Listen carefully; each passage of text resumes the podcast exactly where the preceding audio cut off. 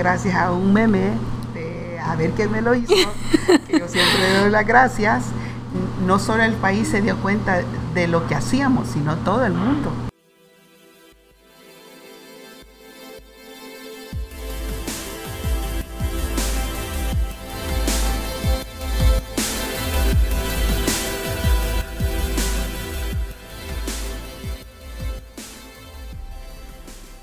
Hey, ¿qué onda? ¿Cómo están? Seguramente eh, estás escuchando esto un 14 de marzo, de marzo, de mayo del 2019. Y si no es ese día, pues, pues nada, te quería recordar que todos los martes sale un nuevo episodio así, pues sí. Y este me emociona mucho y quería que quedara el registro de la fecha en que se lanzó. Entonces, he ahí el comentario de por qué de la fecha. Ahora, ¿por qué decirlo? Pues por dos razones. La primera es por la plática, la tremenda plática que tuvimos con nuestra invitada. Su nombre es Sandra, no te voy a hacer spoiler de quién es, pero estoy seguro que ya la has visto en algún lugar. Y la segunda es porque quiero dar la bienvenida oficialmente a Mónica Zelaya, quien va a ser la persona encargada de ayudarme con la conducción de Sí, pues sí. Y de verdad fue todo un reto porque ustedes no saben, pero les voy a contar así de manera súper rápida y es que antes de grabar íbamos al lugar, porque fue fuera de los estudios de Sí Pues Sí, que normalmente se graban en SID los episodios, y cuando íbamos le digo a Mónica, ok, tú vas a grabar esta vez. Y creo que salió muy bien, bueno, de hecho salió muy bien, estoy orgulloso y ya quiero que lo escuchen, fue una tremenda plática. Sandra es una persona que ha recorrido muchos lugares para llegar hasta donde está y también me enorgullece presentarla y tenerla aquí en el podcast. Es una invitada de talla mundial, de verdad, se los digo. Y no quiero iniciar la plática, darles paso a la plática, sin antes decirles y recordarles la promoción que tenemos con nuestros amigos de Biscuit Factory. La primera es que si vas con un amigo o con tu pareja o con un familiar, tu segundo desayuno te sale a mitad de precio, lo cual suena súper bien. Y la segunda promoción es que si compras un postre, y decís obviamente que escuchás sí pues sí podcast, eh, tu café americano o cappuccino te sale totalmente gratis. Así que ahí se los dejo. Yo solo dejo las promociones y ustedes deciden si les aprovecha. Eso sí, decís que escuchás sí pues sí podcast y ya está. Son promociones exclusivas para nosotros. Así que súper bien. Ahora sí, quiero darte la bienvenida a un nuevo episodio más de sí pues sí. Pero cuéntenos, todos queremos saber quién es Yanira. Como no, eh, mi nombre completo es Sandra Yanira Martínez y trabajo aquí en el Ministerio del Medio Ambiente con el cargo de meteoróloga. Aquí, pues, como todo mundo sabe, eh, hacemos los pronósticos del tiempo, tanto a, corto plazo, a mediano y a largo plazo también. Y nosotros somos parte de la seguridad país informando acerca de alguna amenaza natural que pueda impactar el territorio y que nosotros en alguna forma podemos informar para mitigar o prevenir cualquier desastre que puedan ocasionarlo. Como ustedes ya habrán visto, este es un es una institución con varias áreas integradas, como por ejemplo meteorología, hidrología, eh, sismología, deslizamiento, también monitoreamos el océano y también la calidad del aire sobre el territorio. Cada vez que nosotros vemos algo que no está bien dentro de los patrones este, de la naturaleza o del ambiente, gracias a Dios hoy con las redes sociales, con el despliegue de información que se tiene a través de todos los medios, la gente casi inmediatamente está informada de lo que está pasando. Y eso nos alegra mucho a nosotros porque eh, nos hace sentir de que lo que hacemos y lo que decimos de alguna forma la población lo toma en cuenta para cualquier percance que le puedan ocasionar los fenómenos naturales, en este caso como ya los que te mencioné, y los impactos que se puedan tener. Por ejemplo, nosotros sabemos que nuestro territorio es muy vulnerable a las inundaciones, a los deslizamientos, a las tormentas, a los sismos incluso. Entonces eso es lo que tratamos nosotros, con un trabajo de H24 y 365 días no hay descanso. al día, en- al año, este, tratamos de mantener la información al día. eh, toda la información es satelital, este, telemétrica y lo tenemos en tiempo real y sirve para informarle a la población. También no hacemos solo eso, sino que nuestra información sale a lo internacional, a- al área mundial y todo nuestro quehacer diario también está saliendo a nivel mundial. Por ejemplo, si tú ves en los celulares hoy en día sale la temperatura de San Salvador, Ujú, alguna nubecita sí. con lluvia. Sí. Y es porque de aquí se está enviando hacia afuera también toda la información que va a todo el mundo, no solo a lo nacional. Entonces eso eh, lo tratamos de hacer de la mejor manera posible, tratando de que eh, la certeza de lo que hacemos tenga un nivel bastante alto, que los equívocos no sean tan, eh, tan relevantes ni tan eh, acentuados. Eso es lo que tratamos, claro, con todo el conocimiento que adquirimos acerca de eso. Sí. Y bueno, aquí, aquí estamos, tal y como ustedes han visto, estamos llenos de pantallas. Por Sí, todos sí, lados. sí, cuando entramos de verdad nos sentimos Sí. como en esas películas de cuando hay catástrofes y que hay una gran mesa así súper larga y pantallas por todos lados. No, y, y no te imaginas de verdad cuando tenemos una amenaza. Sí, Aquí eso- no cabe la gente. No cabe la gente, no caben los medios, las cámaras por todos lados, las autoridades aquí presentes. Ay, no, yo me acabo de imaginar una gran película Sí, en mi to- y- mente. y todas las pantallas Sí. este, haciendo énfasis Mm, en lo en relevante del, fenómeno que tenemos y tratando de calcular con una gran certeza los impactos que podamos tener y protección civil aquí, todas las entidades de Sí, me imagino. aquí. No, sí, y es una gran mesa. Sí, una gran mesa, una gran mesa. Ok, pero quiero saber eh, cómo nace eso en usted. ¿En, en qué momento usted decidió? ¿O si desde chiquita usted tuvo amor por, por esto? Cuéntenos. No, de chiquita no conocía nada de esto. Ok. Cuando yo estaba en la Universidad Nacional, llegaron este, autoridades del Servicio Meteorológico Nacional en ese entonces y pidieron que iban a reclutar eh, eh, personal Personal. para el servicio meteorológico. Ellos tiraron la convocatoria y dijeron que, que quienes les gustaría trabajar en una oficina como esta. Y nos sometieron a una selección, a una selección de matemática, física, Mm, ok. estadística, química incluso, todo eso. Y como unos jovencitos, dice, tengo fresquito. Sí. Yo, sin interés alguno, una prima me dijo, mira, están haciendo los exámenes allí, vamos, me dice. Vamos, pues, Mm. estando en la uni- lo hicieron en la cafetería de la Universidad Nacional. Ok. Entonces yo me sometí a todas las pruebas sin mayor interés, mm, sin esperar que me fueran a llamar. Pero me imagino Mira. que sí estaba muy, o sea, como en física, no, química no, y ese tipo de cosas. Sí, eso sí me ha gustado. siempre le ha gustado, siempre. ajá. De hecho, mi bachillerato lo hice en ciencias, en ciencias y matemáticas. Entonces, este, cuando mi prima me dijo, mira, vamos, me dijo, ah, vamos, pues. Pero en realidad no sabíamos de qué se trataba.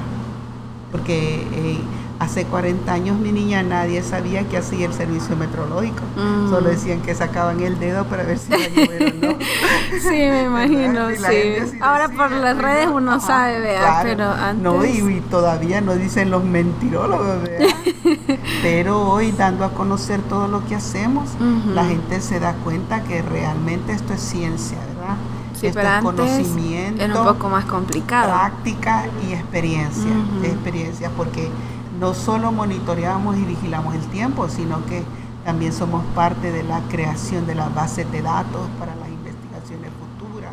También base de datos para llevar récord histórico de todas las amenazas o los Mm. fenómenos met- meteorológicos o naturales que se han dado en el territorio. De hecho, tenemos unos trabajos preciosos Me que nos revelan todos esos acontecimientos que han habido a través de las décadas sobre nuestro país. Ok, y en ese tiempo se fue y se sometió a esa Sí, prueba. Me sometí a la prueba y sin mayor interés me mandaron a llamar.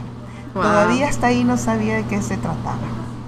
Cuando ya nos reunieron a los que fuimos seleccionados, fuimos seleccionados 40 personas. Y a las 40 nos dijeron de que solo 12 plazas había y que nos íbamos a jugar la plaza con las notas. Ok. Ah, igual también. No, no, no, no- me importaba Ajá. mucho porque no sabía de qué se trataba.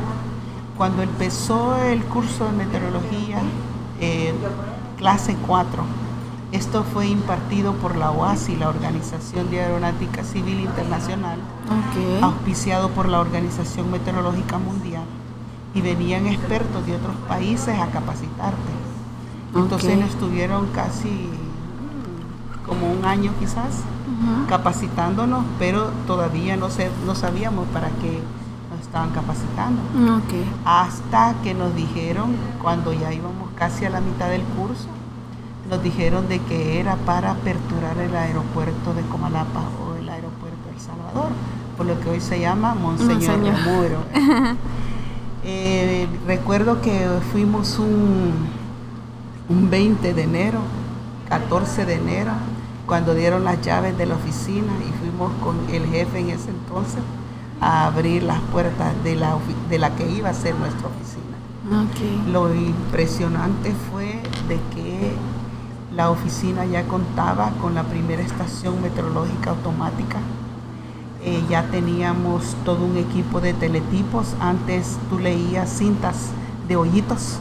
Con solo pasarte de los dedos tú ibas leyendo, así como el braille que hay, ¿verdad? De, de las personas que Sí, lo ven sí. y que tocan el braille y van leyendo. Así nosotros leíamos la cinta amarilla Ok. de puros hoyitos. Pero teníamos máquinas que, que eran lectoras de Ok. eso, ¿verdad? No. Y con eso nosotros hacíamos todo el trabajo. Todo lo que tú ves hoy en día, antes lo hacíamos a mano. Todos los cálculos para la aviación internacional, nacional No existía doméstica, como que- este sí teníamos algún equipo, pero no tan sofisticado como el de ahora. Entonces todo se hacía puro cálculo, puro cálculo matemático. Yo recuerdo que llegaban los pilotos siempre y nos preguntaban, dame dónde está la ISO cero, No, algo así, ¿verdad? Y eso quiere decir dónde está la isoterma cero, a qué altura de la atmósfera. Porque el avión cuando traspasa la isoterma cero pone su sistema de, de engelamiento para que el avión no se congele. Ah, bien interesante. eso es interesante. Vale. Y por ejemplo, ¿para qué sirve la temperatura en un aeropuerto? Eso es para la resistencia y la intensidad del despegue o del aterrizaje de una aeronave. ¿Para qué sirve la presión atmosférica? Para que cuando el piloto baje a pista y por decirlo así, las llantas toquen la pista, no sea un golpe, sino Ok. que sea lo más suave posible, porque sabemos que un pequeño golpe en una aeronave puede causar un accidente trágico. Ok. Entonces los pilotos ajustan su altímetro con los datos de nosotros y por eso es que aterrizan bien, suavecito, ¿verdad? Y así La todo lo que hacíamos en esa época eh, se- era utilizado para la, lo aeronáutico, para los aeropuertos. Estábamos en Ilopango, en Comalapa. Antes también existía el de Papalón, San Miguel y el de Santana, donde también ahí llegaban avionetas internas o los viajes domésticos o helicópteros y todas esas cosas que se ocupaban. Hoy están en desuso, pero probablemente en un futuro Ok. lo vuelvan a activar. Y es así fue como comenzamos en esto. Luego cuando tú vas agarrando práctica y vas entrando a, a este quehacer Ujú. diario, te das cuenta, eh, me di cuenta de que había comenzado un programa académico mundial que ofrecía la Organización Meteorológica Mundial. Este era un PBIA, que es un programa, un programa académico internacional donde la meteorología, la hidrología todas las demás ciencias se, se estudiaban por niveles o escalas. o Ok. escala. La que nos vinieron a dar aquí era así un poco emergente y fuimos meteorólogos clase 4 aeronáuticos y éramos acreditados, no solo un curso ya. Y me imagino que a nivel internacional. internacional. Ajá. De hecho, este, tus diplomas te los homologan, te ponen el sello y tú tienes la credencial de lo que eres. Porque en los aeropuertos, si tú no tienes una credencial aeronáutica, tú no puedes estar en operaciones Ujú. aeropuertuarias. Entonces todo eso lo, lo va acreditando a uno en lo que haces. Ujú. De ahí, en el transcurso del tiempo, nos dimos cuenta de que abrieron los demás niveles, por ejemplo, meteorólogo 4, de ahí sigue el 3, Ok. eh, que lo fuimos a hacer a Guatemala, ahí aperturaron las capacitaciones. Luego en España también todavía está para ir a hacer el meteorólogo 2. Y allí eh, es tan homologado lo que tú aprendes que hasta el sello de los Reyes de España tiene tu diploma, ¿ves? Wow. Y el gobierno. Entonces eso te da otra, otra acreditación más. ¿Y usted fue a España nivel. a hacer Sí, el.? yo he hecho casi todos los niveles. Wow. Después de España, lo que uno aspira es ir a la La. NOAA es una división de la NASA que, que- que es la NOAA Science Center, eh, el centro, el centro de la ciencia de la NOAA, que está en Washington. Allí es lo que uno, al menos en mi época, en mi tiempo, que ya no es así, ¿verdad? es donde uno deseaba más ir y estar, porque sabía que uno que allí culminabas tú este, esta carrera. Como ajá, todos los Ah, títulos, esta, digámoslo sí. así. O decir uno, ay, la cereza y la cereza y carrera. Me imagino. Porque la credencial que te dan ahí es la más valiosa que tú tienes. Ok. Cuando tú vas a Washington y te capacitas, ya tiene que ser uno meteorólogo, eh, clase 2 o clase 1. Ok. Y allí cuando terminas el entrenamiento, el Departamento de Comercio de los Estados Unidos te acredita como meteoróloga hidróloga de este país. Incluso dice tu credencial que si alguna, alguna vez, algún día, otro país necesita de tu servicio, tú tienes que ir a darlos. Ok. O si Estados Unidos Wow. te llama alguna vez que necesite tu servicio, lo tiene que hacer. Qué increíble. en Entonces nosotros también somos parte de un grupo mundial, que nos conectamos con esto del tiempo. Tenemos nuestro propio lenguaje técnico, que yo te puedo dar el tiempo de China sin saber chino, ¿ves? o de Rusia sin saber ruso, porque toda nuestra codificación y toda la información que manejamos Ujú. usamos un código universal Ok. alfanumérico, igual que lo aeronáutico. Wow. Entonces todo eso realmente cuando tú memorizas y manejas todas esas cosas, la verdad es que con el tiempo uno va viendo lo fascinante que es. Y la verdad es que se escucha, sí. Siento Sí. que ha, ha vivido un montón de etapas y de cosas todo, súper fíjate que no solo yo, todos los que estamos aquí, todos somos meteorólogos. Tienen que ser hidrólogos los que entran y tienen que tener la capacitación porque uno tiene una gran responsabilidad en este lugar. Ok. Y sí, porque tú sabes que lo que estás haciendo es único, ¿verdad? Sí. Y a veces, aunque la gente no le entienda a uno, uno tie- tenga ese alcance, que en realidad lo que hacemos, Sí. lo que hacemos, para nosotros sí es una gran responsabilidad y es de magnitud grande. Solo imagínate este centro, todo es satelital. Sí. Aquí todo lo tienes en tiempo real y vía satélite. Y toda nuestra información que tú ves ahí, dan las estaciones principales, va para afuera del territorio. No solo se queda aquí la información, se despliega a todo el mundo. Y entonces en la China, si alguien está, es un salvadoreño que está allá y dice, quiero ver cómo está El Salvador, solo pone o busca nuestros datos y ahí están. Ve nuestras imágenes satelitales y ahí ve si está lloviendo o no. Y todas esas cosas las desplegamos en tiempo real.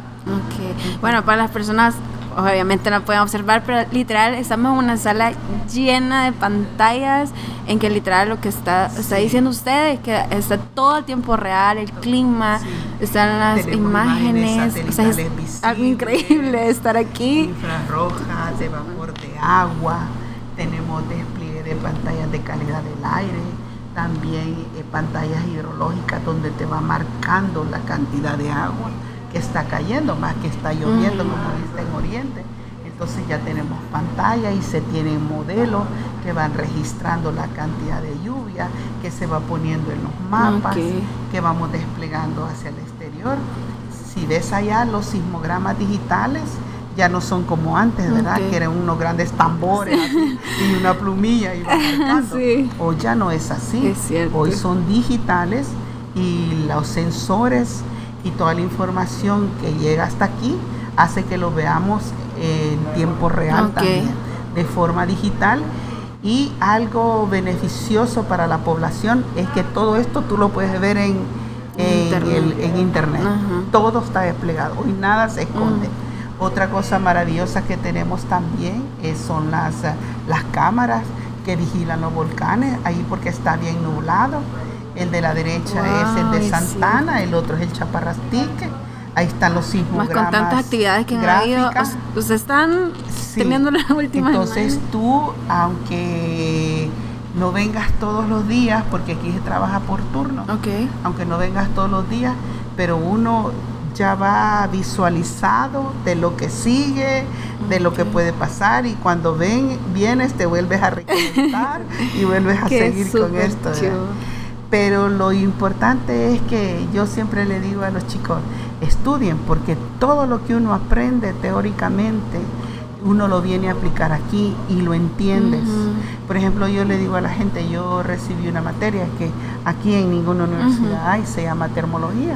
Ok. Termología es la transferencia de calor de los cuerpos, pero no los cuerpos, el cuerpo físico de uno, sino del aire, del agua, de la tierra y el agua, del océano y la atmósfera, de la tierra y la atmósfera, todas esas cosas. Entonces, cuando uno en su cabeza ya sabe cómo son todos esos procesos, y dice uno, wow. Porque cuando tú, sí, por ejemplo, ves encontrándose dos masas de aire con diferente temperatura y presión, ves cómo se forma una cadena de nubes. y esta nube al desarrollarse forma las tormentas, ¿ves? Junto con el vapor de agua, la humedad de la atmósfera y todo eso.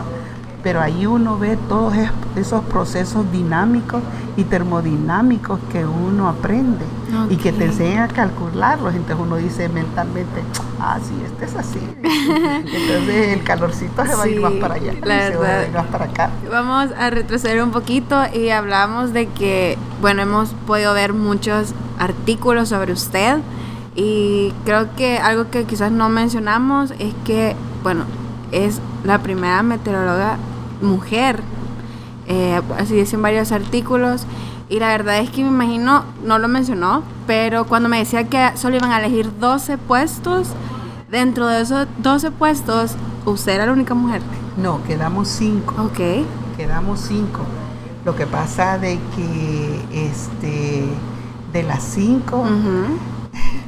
no como dice, vean, no aguantaron el ácido y no se quedaron en la oficina. Ok. Y muchas no terminaron el curso tampoco, ¿ves? porque tampoco es tan fácil. Me imagino. Este, pero eh, sí, eh, cuando yo vine al servicio meteorológico que se abrió en Comalapa, en el aeropuerto, eh, sí, eran casi 40 hombres y solo yo había de mujer. Claro, siempre había una secretaria, sí. porque una de las compañeras que tomó el curso no quiso trabajar en esto, pero sí se quedó de secretaria. en la Pero oficina. lidiar y todo eso con, Sí, con pero entrar a lo los- operativo aeropuertuario, no solo yo me, me quedé de cueruda, como porque lo tenía un poquito duro para, para aguantar eh, un ambiente solo de hombres. Y la verdad es que, bueno, por todo lo que menciona, quizás, bueno, a mí me gustaba la ciencia en, en el colegio, ¿verdad? Pero le entiendo algunos términos, pero sí se ve que es algo sumamente complicado y delicado. Y siento que es una persona que de verdad, ahorita que estoy platicando con usted, ama esto, de No, verdad, yo- yo- lo ama. Yo, mi trabajo, desde, como te repito, desde la primera vez que tomé el primer curso, clase 4, no, a mí esto me enganchó y yo dije, wow, esto, ¿verdad? Pero jamás creí que iba a avanzar tanto como lo tenemos hoy en día. Y Eh, solo vamos a hacer una pequeña pausa. es- vamos a hacer una pequeña pausa. Sí, sí, porque ahorita aquí están en un poco... Ajá. Ok. Sí, y, y después seguimos y van a ver cómo hacemos lo otro. la tele, mañana. Eh, pero bueno, para mientras... Sí, vamos a hacer. Ajá. eh, entonces nos comentaba de que hay varios títulos, varios como grados para llegar, Niveles, para llegar hasta donde Ajá. usted ha llegado. Eh, bueno, casi no nos ha mencionado, pero eh, el único curso que tomó fuera fue en España. No, estuve en Guatemala, estuve en España, he estado en Costa Rica, Ok. he ido a México y la, y he ido cuatro veces a Estados Unidos. Porque tú vas, tú vas y participas en el centro de los canes, ahí Ok. te capacitan. También este, vas, me invitó también el gobierno de la Florida. Estuve Ok. con el Saltwater Management District de la Florida. Ellos lo que hacen es que te enseñan y te muestran cómo controlan toda, todo lo hídrico en la Florida, que es algo interesantísimo. Eso me refascinó Ver cómo la ciencia en esos aspectos es gigantesca. Por ejemplo, la Florida no tiene subsuelo, sino que toda su base es coral. Por lo tanto, no tiene acueductos ni alcantarillados. Cuando la ¿En gente va a? Miami y ve los canales, dice, ¡ay, las fuentes, los canales! Todas esas son las aguas negras. ¿Qué? Nada más que son tratadas. Hay, hay, fab- hay plantas gigantescas donde todo el agua la tratan. Primero, para que los canales no, No. tengan agua sucia. Segundo, porque todo el agua que se tira al mar y al golfo ya es tratada para no contaminar las playas. Imagínate, yo creo que eso no lo vamos a ver en años luz nosotros. No. Nosotros con los vertidos y las aguas Sí. negras contaminamos todo. Los Sí. lagos, los ríos, el mar y todo. Ahí en la Florida, ¿no? Ok. Entonces la gente eh, enfrente de sus casas, bien lindo, dice, ay, mi yate, dice. Y digo yo, ay, si supiera viene el agua. Estuve en los. Everglades viendo esos proyectos para sanear las aguas, ¿ves? Y, y hacerlas, eh, por lo menos, minimizar en parte la contaminación de los vertidos Y así, bien interesantes cosas que si te contara las cosas no que he hecho, terminamos ahora. no termino. Sí, y quizás una parte, bueno, creo que es fundamental eh, y saber cómo ha sido la relación o cómo ha sido, si usted ha tenido apoyo de su familia o que, no sé, si pasó alguna circunstancia en la que sus papás le dijeron, estás loca o ¿por qué te estás dedicando a esto? O no sé. Incluso mi familia nunca sabe ni, ni ve la magnitud de lo Sí. que siempre he hecho. Ellos lo que ven es los resultados y hoy que gracias a un meme, de a ver quién me lo hizo, que yo siempre doy las gracias, no solo el país se dio cuenta de lo que hacíamos, sino todo el mundo.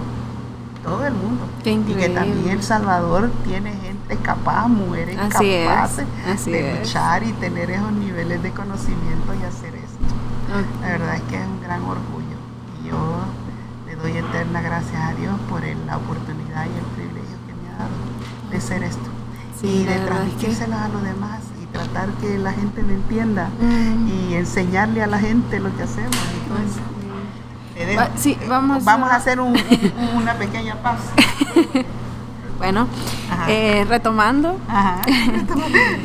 Eh, bueno, se mencionaba, vea, de que quizás la familia no sabe como muy bien, pero sabe que aquí hay una buena noticia, es que está el podcast. Y así como mucha gente que nos vamos, a- pues sabemos y vamos a saber de todo esto, también pues familia puede ser partícipe de escuchar esto. Y la verdad es que hemos hablado de cosas buenas, hemos hablado de lo súper preparada que usted está, nos ha hablado un montón de cosas que pues yo sé que muchas personas que, que escuchen esto, así como yo, estamos impresionados. De verdad me gustaría que todos tuviéramos la oportunidad de entrar a este cuarto, es increíble, pero también sé que hay cosas malas, sé que ah, pues todos pasamos por, por procesos ¿vea? como difíciles y quisiéramos saber qué, qué han sido esas cosas difíciles que, que Yanira ha pasado y en las cual pues el proceso que, que ha llevado hasta el día de hoy, esas cosas difíciles que usted diga, yo pensé que no lo iba a lograr o me pasó esto y no sé si... Cuando, cuando yo entré a esto de la meteorología, estaba en la universidad estudiando y decía, no más salga de la universidad me voy a ir de esta oficina, porque muchos hombres y el ambiente del hombre es muy diferente al uno de Entonces yo decía, no, no más salga de la universidad me voy a ir de aquí, cuando salga me voy a ir de aquí. Esa es una de las cosas que, que me había metido en la cabeza, porque la mayoría de gente que entra a estos lugares lo ocupa como trampolín para prepararse bien y después se va que nos ha pasado en estos 40 años. He visto pasar, venir, irse gente, cantidades, ¿verdad? Este, pero tuve un percance una vez, tuve un accidente. Venía de la universidad y iba para el aeropuerto. Y tuve un accidente y me fui a un barranco. Eh, ¿Cómo salí? No me acuerdo, pero los compañeros de Copa me recogieron y me llevaron al aeropuerto. Gracias a Dios no me quebré ni nada, así iba toda raspada, la ropa rota, los cuadernos me quedaron en el barranco. Y entonces, este, esa es una de las cosas. Eh, entonces dije, no, no vuelvo a hacer esto, a salir tan noche de la universidad y agarrar camino para el aeropuerto, porque también eran tiempos difíciles de la guerra y uno encontraba de todo en la carretera. Esa fue una de las cosas probablemente fea, pero lo más importante fue abrirme paso ante un grupo de hombres que creía que las mujeres no podíamos hacer esto, o que las mujeres no teníamos el nivel para hacer esto. De hecho, todas las becas que he ido y a los países que he ido y los estudios que he tenido, me los daban por de favor. Pasaba por todos los compañeros y como nadie las quería, ah, mandemos a esa, decían así, ¿verdad? Ay, pero no desperdicié una, aproveché todas. Y eso fue creo que lo más importante. Eh, fue lo más importante. Y lo otro es mostrarle a la gente de lo que uno es capaz y lo que puede hacer. Muchos de los procesos que se ven hoy en día en mi área, yo los traía de las capacitaciones y trataba de aplicarlos para mejorar el trabajo. Y así fue. Hoy con la tecnología ya sabemos que los chicos y los jóvenes pues le superan a uno en el trabajo, pero uno deja la base, ¿verdad? Deja por sentado aquello y cómo se hace. Nadie se forma solo. Uno puede tener mucho conocimiento académico, universitario, pero el trabajo es otra cosa. La aplicación de todo lo que uno sabe es diferente. Lo bueno es tener el conocimiento, porque entonces uno siente que se le facilita más las cosas. Entonces, este, abrirme paso con ellos, hacer que me creyeran lo que yo hacía en mi trabajo. Por ejemplo, yo saqué el primer pronóstico para la semana. Me acuerdo fue para una Semana Santa que la prensa gráfica me, me dijo, no me puedes hacer un pronóstico largo así de semana. Nunca nadie lo había hecho. Y yo se lo hice a mano en un papel, haciendo cuadros a mano. Increíble. Claro, la prensa gráfica lo sacó precioso con el fondo de la playa, el sol, eh, un bañista de muñequitos y encima el pronóstico para la semana. Pegó tanto que desde esa vez ya hacemos pronósticos a más largo plazo, con una certeza y un nivel bien alto.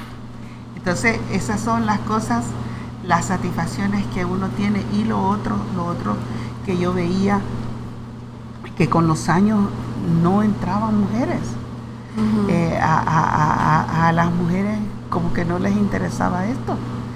Entonces una profesora, la doctora Macal de la Universidad Nacional, me, me, llamó para que participara en unos talleres, en unos diplomados eh, con respecto al género. Y a nosotros nos tocó introducir el género o a la mujer en las instituciones públicas. Imagínate que yo los resultados los vine a ver hasta 20 años después. Qué increíble. Hoy en día que la mujer entra a las instituciones públicas y tiene los mismos, el mismo puesto que el hombre y a veces tiene hasta el mismo nivel de salario. Entonces eso, como quiera que sea, y aquí le mando un saludo a la doctora Macal, que tengo años de no verla, y a ese grupo de científicas, porque ellas ahí en la Universidad Nacional también hay mucha científica desconocida. Por ejemplo, la doctora Toledo, yo, yo la admiro a esa mujer. Y la doctora Macal, que por ahí me mandó un saludito, este, que yo la recuerdo con mucho cariño, porque ese trabajo también como que me, me, dio un salto, un salto a la conciencia que, que debemos de impulsar a la mujer a que siga estudiando, que se prepare y que puede alcanzar niveles y puestos igual que uno. Sí, la verdad es que, bueno, sí, siento que ahora ya más o menos vamos con eso de que los mismos derechos de la mujer, me imagino que en el tiempo en el que usted comenzó con todo esto, pues como nos comentaba, ha haber sido bien difícil, pero lo bueno es que no ha sido por vencida. Pero vamos a ir a una eh, parte bien importante de este podcast que se llama Quema Ropa. Yo le voy a hacer cinco preguntas y usted me las tiene que contestar así. O sea, lo primero que se le venga a la mente. La, primera, no tiene que pensarlo mucho. Sí. Eh, la primera que le quiero hacer, la primera pregunta es que si usted pudiera escribir un libro, ¿cómo se llamaría y de qué sería?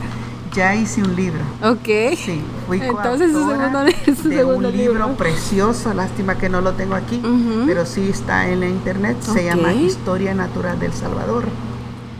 Lástima que... que es un súper muy buen libro. Sí, buen libro, porque ahí muestra todas las condiciones climáticas y los fenómenos meteorológicos que, que afectan El Salvador, eh, la amenaza que tenemos todos los años como los huracanes y también hablamos un poco del cambio climático y del efecto invernadero, que son temas que se manejan hoy en día. Lo fabuloso de ese libro es que fue como una premonición a lo que sucedió en San Vicente y al terremoto que hubo también en esa época. También algo que, los salvadoreños desconocen es que e, esa rajadura, por decirlo así, o la cizalladura que tiene el volcán de San Salvador, eso se creó en el año 1862 y fue a causa de un temporal que tuvimos de 28 días. Óigase, nunca hemos tenido otro temporal de 28 días. Entonces se le hizo esa cizalladura al volcán. Claro, la vegetación y los arbustos la taparon. Y hasta unos años atrás, pues se volvió a descubrir, ¿verdad? Por los mismos movimientos eh, telúricos que se tiene sobre San Salvador. Y así, mira, muchas cosas importantes, interesantes que tenemos en El Salvador que, que lo podemos documentar, lo podemos transmitir y podemos hacer que la, que la población lo sepa, que son pero relevantes y bellos de conocer. Ok, bueno, le voy a hacer la segunda pregunta. y es que si le dieran medio millón de dólares, ¿en qué lo invertiría? ¿O qué hiciera con esa suma de dinero?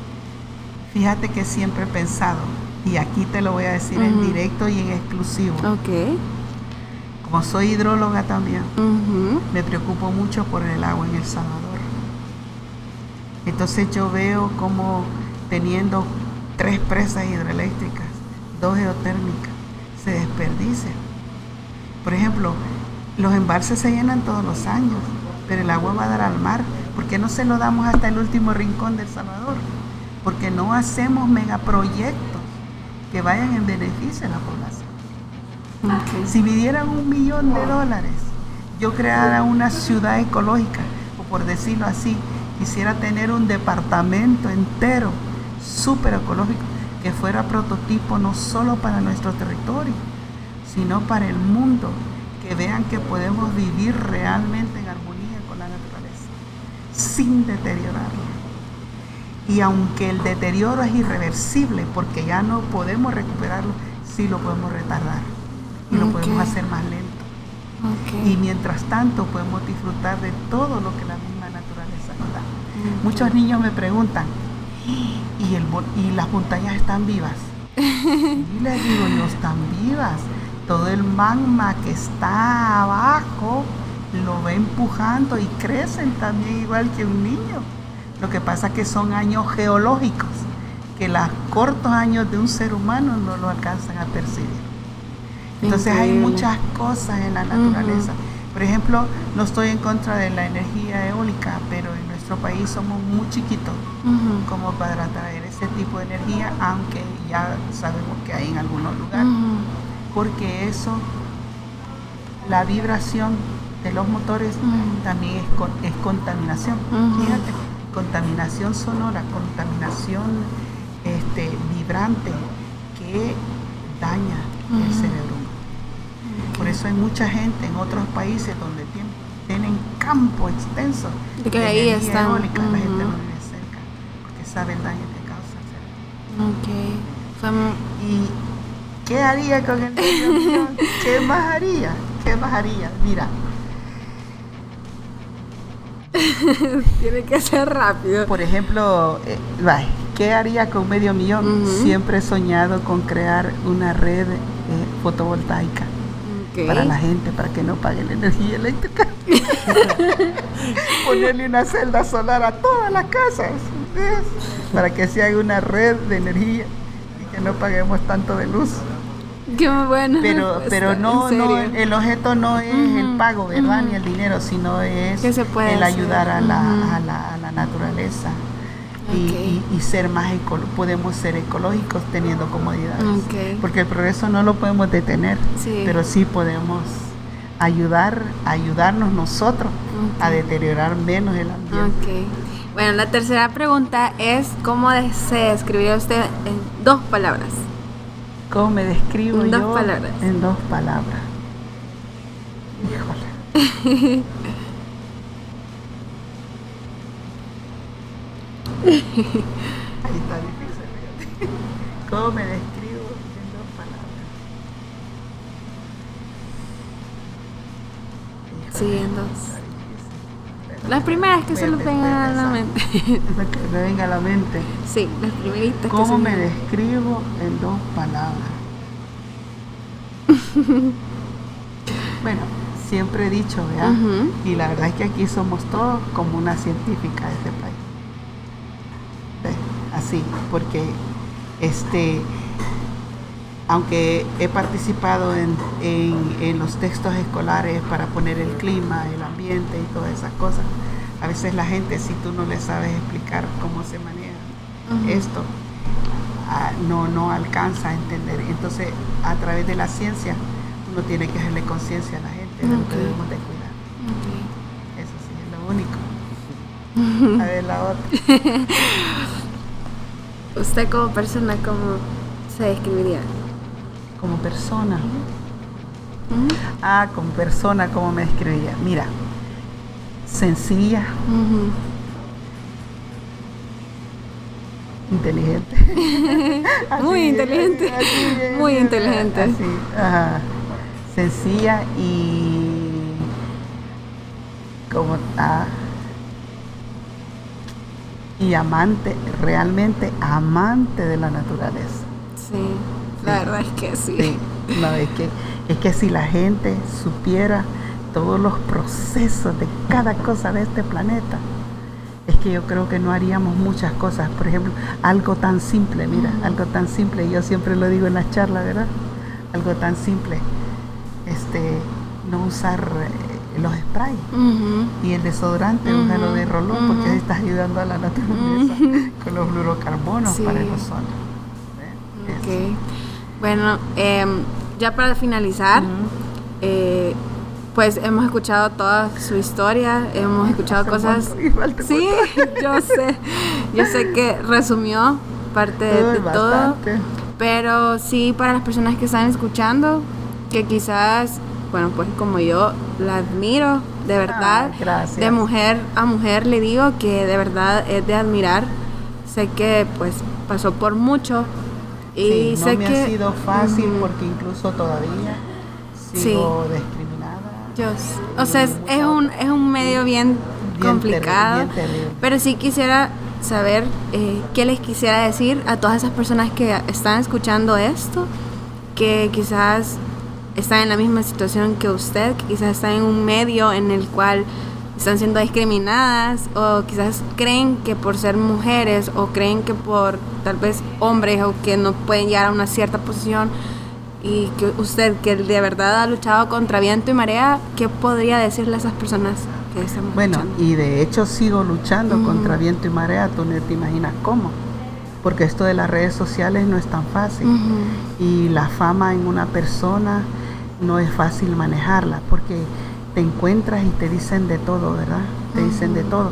pero yo siempre le recomiendo a las personas que lean mucho, que lean mucho y que analicen y piensen y que practiquen lo que leen. Por ejemplo, yo leí mucho a, a Aristóteles, a Platón, y esa gente te da y te enseña realmente qué es la vida y cómo se debe llevar la vida. Por ejemplo, este Aristóteles dice de que el buen vivir dice no está en las cosas materiales ni en lo que tú tengas puesto. Dice que el vivir bien, dice, y no el buen vivir, ¿verdad? hay, que, hay, que, saberlo diferenciar. Dice, es que tú tengas un aire saludable, un agua sana, dice, una tierra sana. Este, porque eso hace de cualquier ser humano un buen vivir. Teniendo los cuatro elementos básicos de la naturaleza que le ayudan a la vida en el planeta, con eso tenemos todo. Y si nosotros no lo sabemos cuidar y no tenemos conciencia de cómo manejarlo, hay que aprender a hacerlo. Y solo a través de la lectura y el conocimiento nosotros podemos manejar estos elementos tan importantes para la vida. Entonces a mí me encantó leer esta gente porque dice, ellos descubrieron cómo descubrieron el átomo, que dice que las cosas no se mueven por sí mismas ni aparecen así solas, como la gente dice, ay, apareció esto, no, tuvo que haber algo más molecular, más chiquito, ¿eh? un inicio de algo, para tú ver las plantas, para tú ver el agua, para tú eh, respirar el aire que que todos los días aspiramos y transpiramos y todo eso. Entonces ellos dicen de que el buen vivir está en saber manejar y tener los cuatro elementos básicos como la naturaleza Sanos, limpios y saludables. Bueno, pues de verdad que gracias una vez más, de verdad la felicito por todo lo que está logrando y ha logrado. De, creo que una vez más que de mujer a mujer le digo que se siente bien bonito aquí en el pecho saber de que, como usted lo mencionaba, hay mujeres salvadoreñas que aún a usted aquí en esta oficina está haciendo cosas grandes.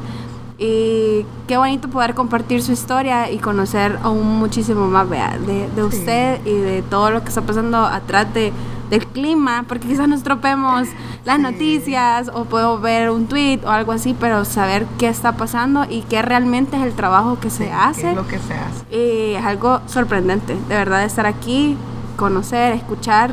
Llevamos demasiado conocimiento a casa y pues de verdad muchísimas gracias por darnos el tiempo. Yo les agradezco porque así como ustedes, yo trato de darle apertura a toda la gente que me lo solicita, a todo el mundo que quiera venir a conocer nuestro centro de monitoreo, saber qué hacemos, cómo lo hacemos, por qué lo hacemos, es lo importante.